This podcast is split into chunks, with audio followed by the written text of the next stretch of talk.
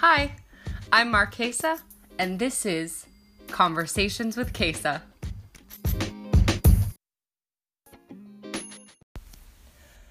All right, guys. Today's episode is going to be all about why we post on social media revealing pictures, um, the logic behind that, a psychological viewpoint, what it does for us, and the potential ripple effect it might be having on our society.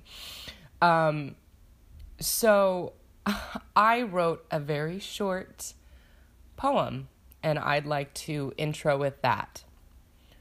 To post thy booty pic or not to post thy booty pic, that is the question. Whether 'tis nobler in the mind to suffer the slings and arrows of dick pics and eggplant emoji DMs, or to take arms against a sea of troubles and by opposing end them. So, on any given day, when we are scrolling through our Instagram feeds, we are going to see the same groups of media, right? Uh, we're going to see the glorified pictures of food, uh, travel photos from that one girl who always seems to be traveling and captioning that, oh my God, everyone needs to travel, but the rest of us are poor, so we're just sitting at work wondering like how she still has money to go to Croatia and everything else. Um, bright professional casual lifestyle pictures from new moms that are always mid laugh or giggling at some the silliness of their mommery or um, women advertising slim tea sugar hair pills whatever the hell those are uh, memes about celebrity beef social anxiety um, what else are we going to see? Oh, ta- okay, extremely talented people who remind us of our own mediocrity. and of course, shirtless gym selfies and booty or cleavage pictures. That is it. The either overtly or covertly provocative and sexualized Instagram videos, pictures, um, and it's usually on Instagram, sometimes Twitter, but not necessarily on Facebook and all I can think of is because obviously our grandma and our mom and our relatives are on Facebook, so people want to post their provocative stuff on Instagram. Um, regardless, that is the vegan meat and potatoes of this talk today. Uh, recently, I took a two month break from social media, and it, it just gave me the opportunity to kind of re examine not only my relationship to social media, but also social media in and of itself, including what messages we are consuming and sending out to others, and how that might affect us culturally and psychologically. Um, so, this break led me to examining two questions. When I came back, of course, I was pummeled with all of these forms of social media the gym selfies, the booty cleavage pictures, the whatever, whatever. But my questions were one, why do we post provocative or revealing pictures on social media? And two, what effects might it be having on us and our society? Um, so to answer this, I I asked myself the question, you know, why not post revealing pictures? Why not? Um, as always, there seems to be conflicting schools of thought when we try to answer this question. In one school of thought, we think you know, if someone feels good about their external appearance and wants to show it off via social media, they should, right? And we'll support that. Show us the bikini pics. Uh, show, show us the shirtless selfies. Show us uh, those glutes, bro, that you've been working hard at the gym for. Show us that donkey booty miss thing. Like, any of that, I certainly partake in. I am known for loudly supporting people showing off their bodies if they feel good about it because I feel that displays of genuine self love or even attempts at displays themselves, those are praiseworthy. Um, and I want to support you, and I'm I'm glad you love yourself and your appearance. Um, so I want to I want to redirect to. Uh, I, I was watching a movie a long time ago. I can't remember what movie is. I'm sure you guys are gonna remove it, or remember what movie this is. Um, but Apple's mother was in. Actually, I'm sorry. You guys probably know her as Gwyneth Paltrow, right? But I refer to her exclusively as Apple's mother because she fucking named her child Apple. Um, anyways, she sang the lyrics, If you got it, flaunt it. And I loved this. I thought, yes, of course. Um, and I decided to add, If you don't got it, You actually still got it, you just don't know you got it, and you still should flaunt it. I love that. Um, and I feel like that same concept can be applied to people posting revealing pictures on social media, right? I regarded it all as like a positive practice of self love. It seemed empowering. It seems affirmative. It seemed like there was no way that this could be anything other than something positive. And don't get me wrong, it can be positive. However, there's another side to it that might not be as helpful both socially and personally. Um, there are underlying psychological factors, also disorders, um, that could be at play, and I think it's important to be aware of them. To the extent we can, we should know why we are doing what we do and what effects it might be having on us and, of course, others. And that's a general um, thought that you should apply in all aspects of your life. What am I doing? Why am I doing it? What is the ripple effect? What effect am I having on others? Um, and so, this, you know, uh, topic of posting revealing pictures on social media, that is, that bleeds right into this. So, here's the second school of thought. The first school of thought is hey, this is self love. We all appreciate this. Go do your thing. Show us whatever you got. The second school of thought is probably not a good idea. So, posting overtly sexual or revealing pictures of yourself online could be feeding a psychological disorder and inhibiting yourself. Uh, when I started to research this topic, I discovered just how complex it really is. So, it's not simply if this, then that, uh, because motives are involved. And when it comes to motives, it's often hard to create blanket statements that everyone falls under because we're all unique human beings. Um, so understanding that, unfortunately, it's not going to be if you post a so- sexual picture, if you post an overly provocative picture on social media, then it means this. Um, so so take this all with a grain of salt. But um, why do we post provocative pictures?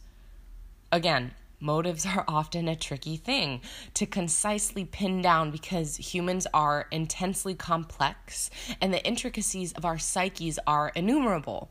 Uh, so, why you do what you do is often speculative. But that being said, evidence suggests that two psychological disorders can be linked with the desire to expose yourself in one way or another. Uh, I'm not saying again that if you post revealing pictures online that you have these disorders. That's a dangerous assertion, and I am not a psychologist. Um, also, in general, I would be really careful about looking for labels to attach yourself to, especially when it comes to disorders, because I firmly believe it's most often not helpful in a long term sense. Don't latch on to those labels, it's, it's not helpful. Um, that being said, the two disorders are exhibitionistic and histrionic disorder. So, psychology today refers to exhibitionistic disorder as a condition marked by the urge, fantasy, or behavior of exposing one's genitals to non consenting people, particularly strangers. Yes, of course, the vision that comes to mind is the guy in a trench coat, right, flashing strangers on the street, but that's a mildly outdated vision right? Social media has created a new platform for people to reveal themselves in a way that's less obvious, less simple to point out, and less um, clear. Now, I know this episode is based around posting revealing pictures, but I want to include that oversharing information in general is also something that occurs and seems to be um, falling along similar lines. So it's overexposure to strangers in general. Uh, the second disorder is called histrionic disorder, and psychology today characterizes it as constant attention seeking, emotional overreaction, and suggestibility. Individuals with histrionic personality disorder exhibit excessive emotionality, right? A tendency to regard things in an emotional manner and are attention seekers. People with this disorder are uncomfortable or feel unappreciated when they are not the center of attention. Behaviors may include constant seeking of approval or attention, self dramatization, theatricality, and striking self centeredness or sexual seductiveness in an inappropriate situation, including social, occupational, and professional relationships beyond what is appropriate for the social context. Whew! That's a lot in there, and I can honestly think of a million celebrities that fit into into this category. Um, but again, don't immediately leap into the assumption that you fall in line with someone who has these disorders. It's less about identification and labeling of disorders themselves than it is about knowing what we are doing, why we are doing it, and the effects it may have on us in society. Social media has created a sphere where these disorders can go largely unaddressed and unnoticed because of the setup, right? Because it's still a relatively new platform, it's largely unregulated. It's an unregulated form of media. And how it's structured now, it seems to favor those who are more inflammatory and more shocking. The more you are those things, the more you are rewarded by followers, likes, shares, whatever. And so that that encourages us, that incentivizes us to be inflammatory, to be shocking, to post um, overtly sexualized pictures because we're being rewarded. The reward pathways in our in our brains are being triggered by our likes, by our follows, by our shares. Um, so, is oversharing or posting revealing pictures on social media a bad thing? How you choose to answer that question really depends on your values, your sense of self, and your place in the world. So I can't answer that for you for those reasons. Uh, in addition to the fact that those terms are all relative. So each person can have a different definition of what revealing or what oversharing is to them. However, I can and will provide some of my thoughts. So there's a scale of sharing with which you fall somewhere on, and it most likely has or will fluctuate from time to time. This includes what types of media you post, how often, and what communication you have online. Uh, only you know how you feel about what you are posting and how you are conveying yourself to the world, how you are conveying yourself to the social media world. Uh, tune into that feeling see what might come up. If you feel good about posting booty pics or shirtless selfies, go on, go ahead and do it then. Um, if you feel less than good, maybe explore that and reevaluate. Here are some questions you may want to ask yourself What do I wish to gain from posting this, and why? Is it validation, approval, more followers, a sense of community, excitement, rebellion, status? How might this impact my professional life? How might this impact culture and society?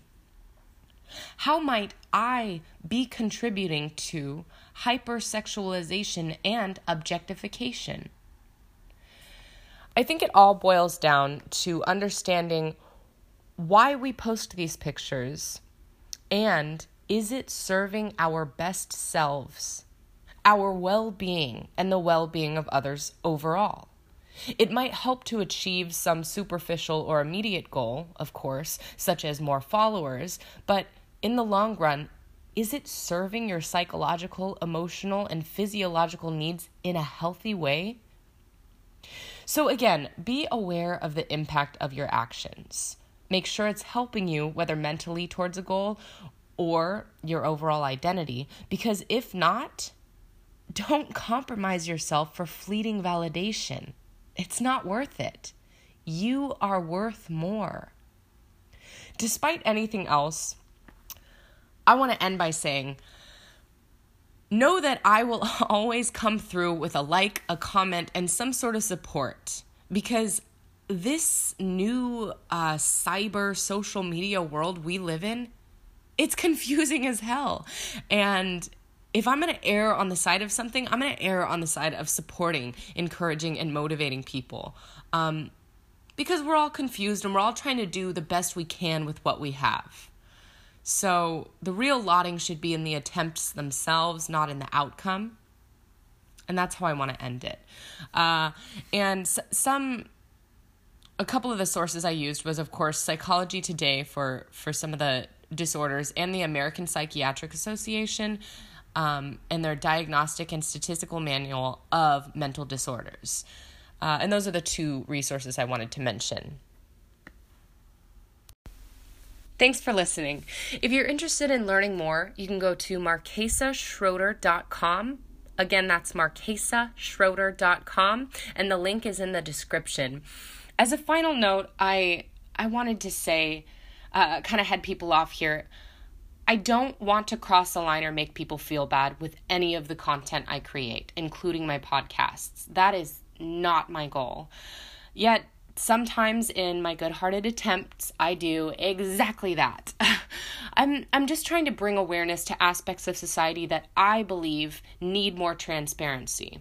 You know, a large majority of the content I create is based on personal scenarios, personal challenges, and personal struggles. So even though it may seem like I'm pointing the finger at others, I'm really pointing it at myself as well. We are all human. We all have flaws, and we all need to get along. I like to say, you are weird, I am weird, and we need each other to survive, so we might as well not be terrible. Uh, lastly, my content may seem incongruent, but that is by design.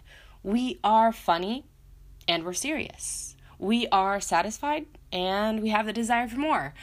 So, to some degree, the incongruities of being human make life interesting. They exist, so we might as well understand, know, use, embrace, and feel empowered by them. Above all else, I want to remind you life is good, things are interesting, and people love you.